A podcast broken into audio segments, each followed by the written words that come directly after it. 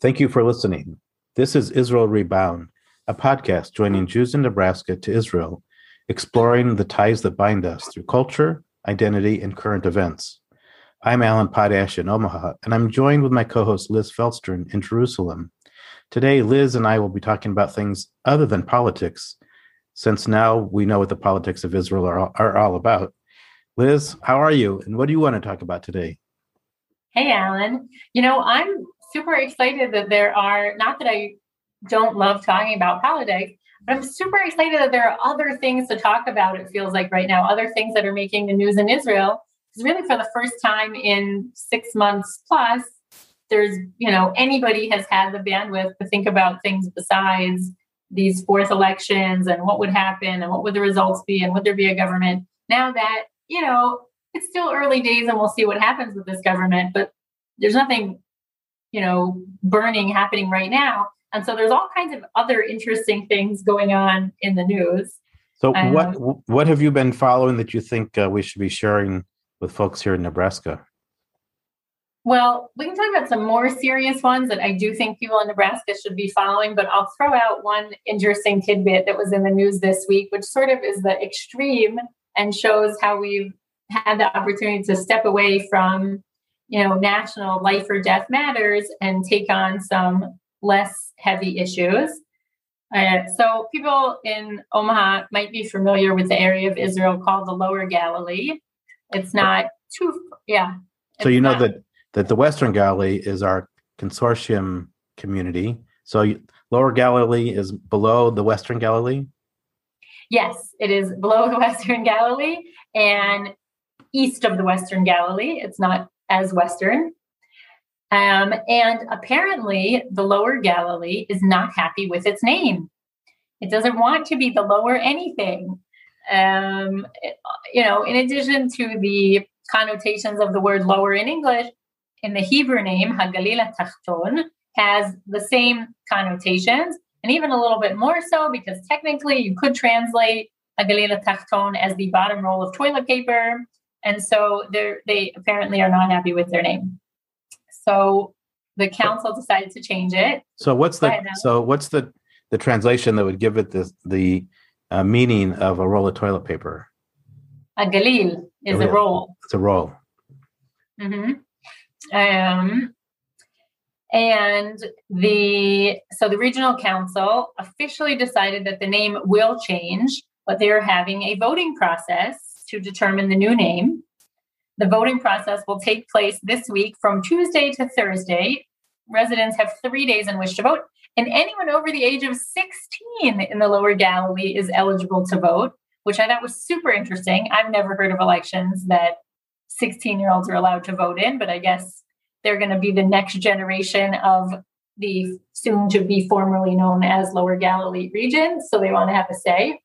So in the very near future, you'll be learning the new name, which will be one of four options.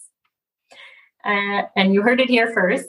Those options are Sha'ar HaGalil, which means the gateway to the Galil, Mevoot Galil, which means the entrances to the Galil, Sdot HaGalil, which means the fields of the Galil, or Eretz HaGalil, which means the land of the Galil. So the Galil part is staying, but what the first part of the name is, we'll we'll find out soon. So I, I think those are all really nice names. Um, I have a question though for you. Is there some desire to have just another round of elections in Israel? They miss having elections and they want to be able to have something that's light and and uh, not maybe, so maybe maybe people are you know used to going to the polls every six months they were itching to go back and that's what happened. It it is a, a, little bit in fashion in that neighborhood of Israel right now to be changing one's name. I am Nazareth Illit. Nazareth Illit also went through a name change process mm, a little less than two years ago, and they're sort of direct neighbors of uh, the Lower Galilee. So I guess you know, got to keep up with the neighbors. So let me ask you a que- another question. You mentioned that uh, as young as 16 are eligible to vote. Are these going to be monitored um, rigor- rigorously or just uh, randomly showing up and I'm 16 or older and I get to vote. So, what process of identifying somebody who's eligible to vote? So, my guess is that the reason why the age is 16 is because that is the age at which all Israelis officially have and carry their own identity card. In Israel, we have a, an identity card, a Teudat Zehut, that is not the same as a social security card and it's not the same as a driver's license. So it's not exactly something that you have an equivalent to in the US. Until the age of 16, children are um, written as an appendage in their parents' identity card. And at 16, you get your own. So it is part of being able to really track these elections and, and have them be, you know, fair and, and straightforward. I'm sure it will be very organized. well, I'm looking forward to hearing what the result is next week when we talk. Mm-hmm. What other uh, what other non-exciting headlines have you been uh, following? Well, I know you guys have a lot of sports things going on right now. What's what's going on in Omaha sport wise? So, good question. So, right now we're in the middle of the College World Series, which is one of the most uh, prevalent uh, sports events in Omaha, Nebraska. Every year, Omaha hosts the College World Series, which are the college baseball teams from around the country that compete and they end up in the finals here in Omaha. And it's uh, colleges from all across the country. So right now they're um, getting ready for the finals of that. It's very exciting. And I think, you know, thank you for mentioning sports. We also host the Olympic swim trials, uh, another very popular activity for Omaha. So during uh, this process, we've had lots of people come into Omaha. As we, like in Israel, we started to loosen up the COVID restrictions. And I, I hate to say that one of the teams had to withdraw because of uh, uh, positive COVID tests. So it is mm-hmm. still impacting us. And I don't remember hearing anything about the swim trials if COVID was an issue there. But I, I was also reading in the news the other day that the Israeli baseball team will be heading to the Olympics uh, which I again I find that very very exciting uh, to connect the College World Series and uh, the Olympics for Israel to have a team represented there. Are you following that at all? Do you know anything about the Israeli baseball team? Yeah, it's. I think it's very exciting that Israel has a baseball team. I'm not sure that any of the players are um, native Israelis. You know, baseball is not a common sport here it's growing. There are a lot of uh, expats of Americans that would like to see a baseball culture grow in Israel. So it's slowly sort of getting a little bit more on the radar. Um, but the the players on this particular team that are representing Israel are it's very exciting. They're very sweet guys. They actually came out and coached my kids' little league team last year when they were getting ready for the 2020 Tokyo Olympics that didn't happen. Um, and and we'll see what happens. You know, it's definitely a source of pride for the people who know that it exists, which I do have to admit is a pretty small segment of the Israeli populace. I, I do remember when I was living in Israel that uh, there would be a group of people that would get together and play baseball, and there are a couple of kibbutzim that also uh, have active teams. So Israel is moving up in the world in terms of baseball. Uh, there was also a movie yeah. a couple years ago describing the uh, world baseball uh, efforts by Israel, and it, it, was made up of mostly American uh, baseball players. So we'll have to see what happens. Do you know of any other uh, individuals or sports that will be representing Israel at the Olympics? I I, I don't know off the top of my head. I think there's always good representation for judo. I Um, is a sport where Israel does well. Uh, gymnastics, there's often representation. Um, and on a not Olympic note, but just an, another interesting tidbit that I heard the other day, I would not have guessed that Israel has um, a national synchronized swimming competition right? It's such a small country. I don't know how we have enough talented people to keep all of these sports going but apparently we do. And a classmate of my son's took first place in the national synchronized swimming so that's very exciting. It is good. Yeah. So we'll have to you know watch the olympics and talk about how israel uh, does Uh, other things in the in the news that's uh, not politics related that you want to mention? Yeah, there's there were lots of things in the news this week. Um, you know, on a more somber note, um, and actually will connect to something else more timely going on stateside that we can talk about.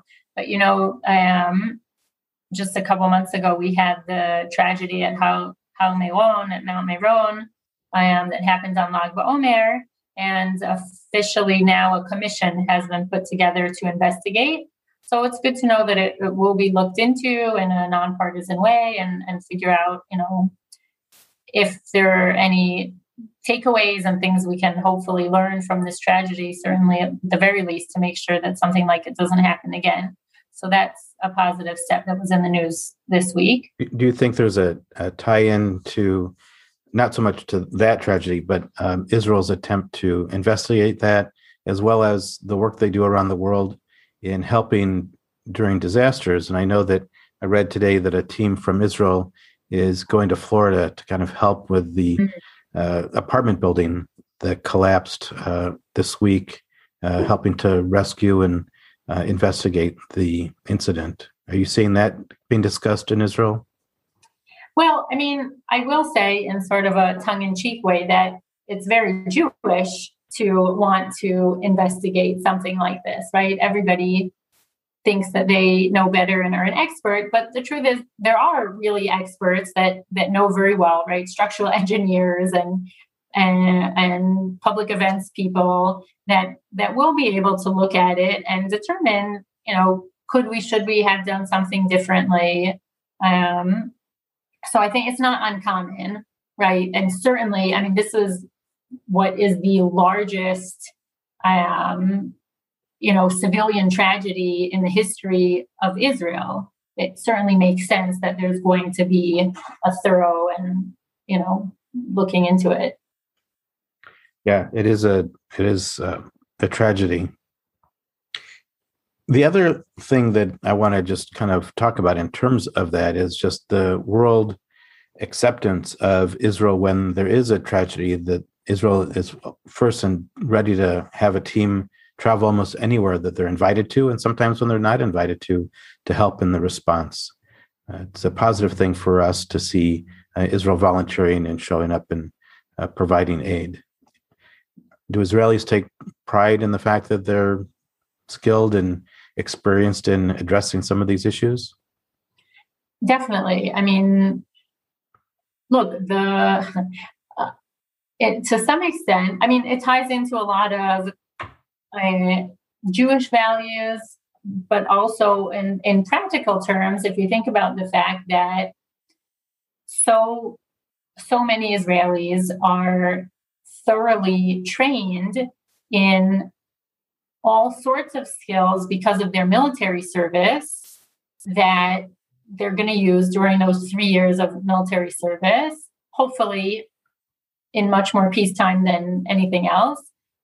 But to be able to go on after giving of themselves and their, you know, their time at that young point in their life to take those skills and be able to apply them in other types of situations in other parts of the world is is fantastic, right? We have so many people trained as disaster relief and medical personnel and all types of emergency response. And they they really take seriously, I think, the the fact that they're in the privileged position of having those skills, of gotten the highest level of, you know, training and being able to use it in parts of the world that that wouldn't have those abilities otherwise. Well, I know that there's a pretty skilled team already in America that's in Florida. Um, I hope that the Israeli team will help and discover and rescue some people. I mean, the number of people that are still unaccounted for is so high that I mm-hmm. hope that there's still some time left for them to be rescued. Yes, I hope so.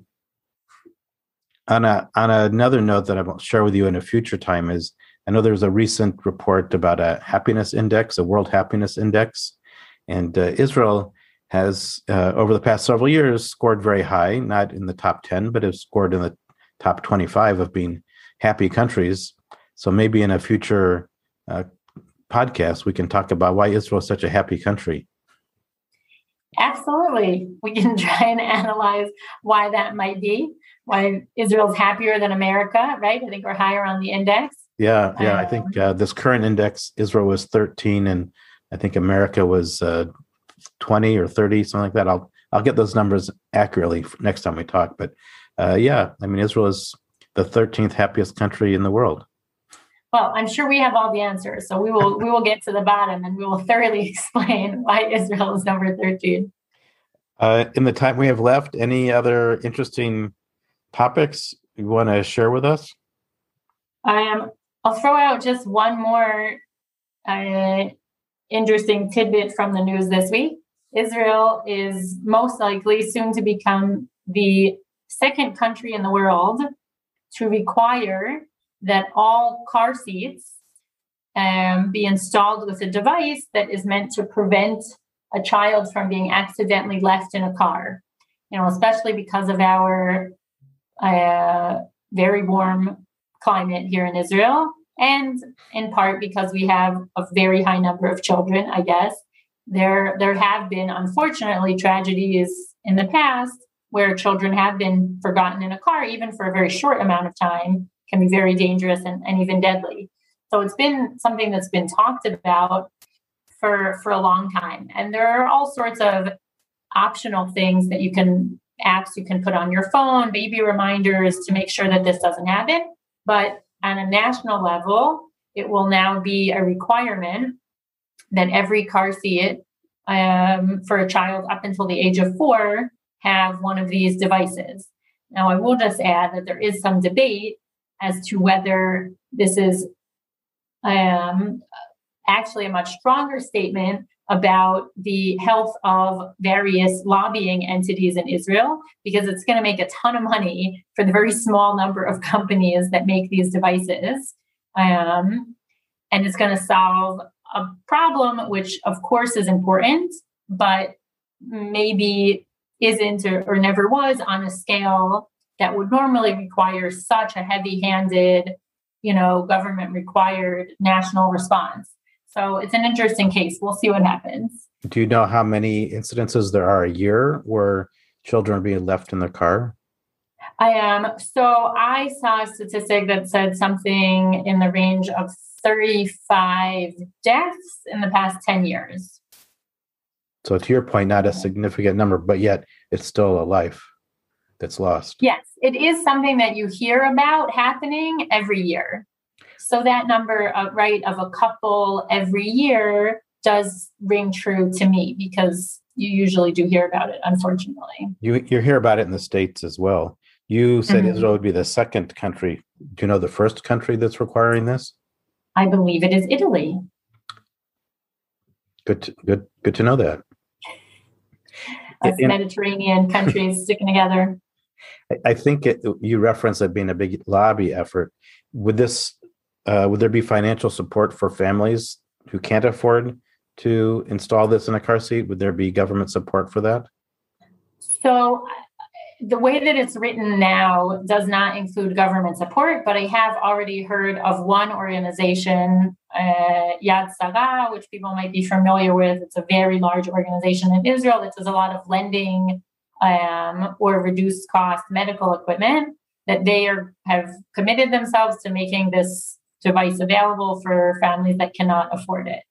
Uh, now, we're talking about millions of devices, though, right? If it's for every car seat, that means families that have multiple children need multiple ones of this device. And it means that grandma and grandpa and babysitter also need the device for the car seat that's in their car. So, how much aid is going to be available, whether it's going to keep pace with how many of these are, you know, needed, we'll see. So it, it opens up quite a few conversations. Uh, one, how is it going to be monitored or, or enforced? Uh, and two, what happens if uh, the child is left in the car even with the device? Uh, so there are quite a few pieces to this that probably need to be worked out first. But thank you for sharing sure. that. Thank you for sharing that with us today. Um, any other topics you want to address before I let you go back to your life? I think we've given people a pretty good variety for one week. Okay. Not that politics aren't happening. You know, uh, Yair Lapid is poised to take both of his first foreign trips this week. Yeah, I- Um, so there are uh, politics happening. He's on his way to Rome to meet with uh, uh, Antony Blinken. Mm-hmm. Then he'll come back to Israel, and then he'll go uh, on a second trip to to the. UAE. Good. And I understand that President Rivlin is making his last trip as president of Israel to Washington D.C. to meet with President Biden. So, so Israel is is really opening up and getting back to its usual self. Yeah, well, at least for politicians. I mean, we don't know what's going on with regular people. This week has been a little bit of a setback in terms of COVID. The mask mandate, which had been lifted, was reinstated as of Friday. I am. You stateside may be very well aware that vaccinated tourists were meant to be allowed in as of July 1. It's been pushed back to August 1. So we're in a little bit of an in between place, just seeing what happens numbers wise, because we have had this uptick um, but hopefully, we will continue moving in the right direction and we can go in the steps of our elected leaders and travel.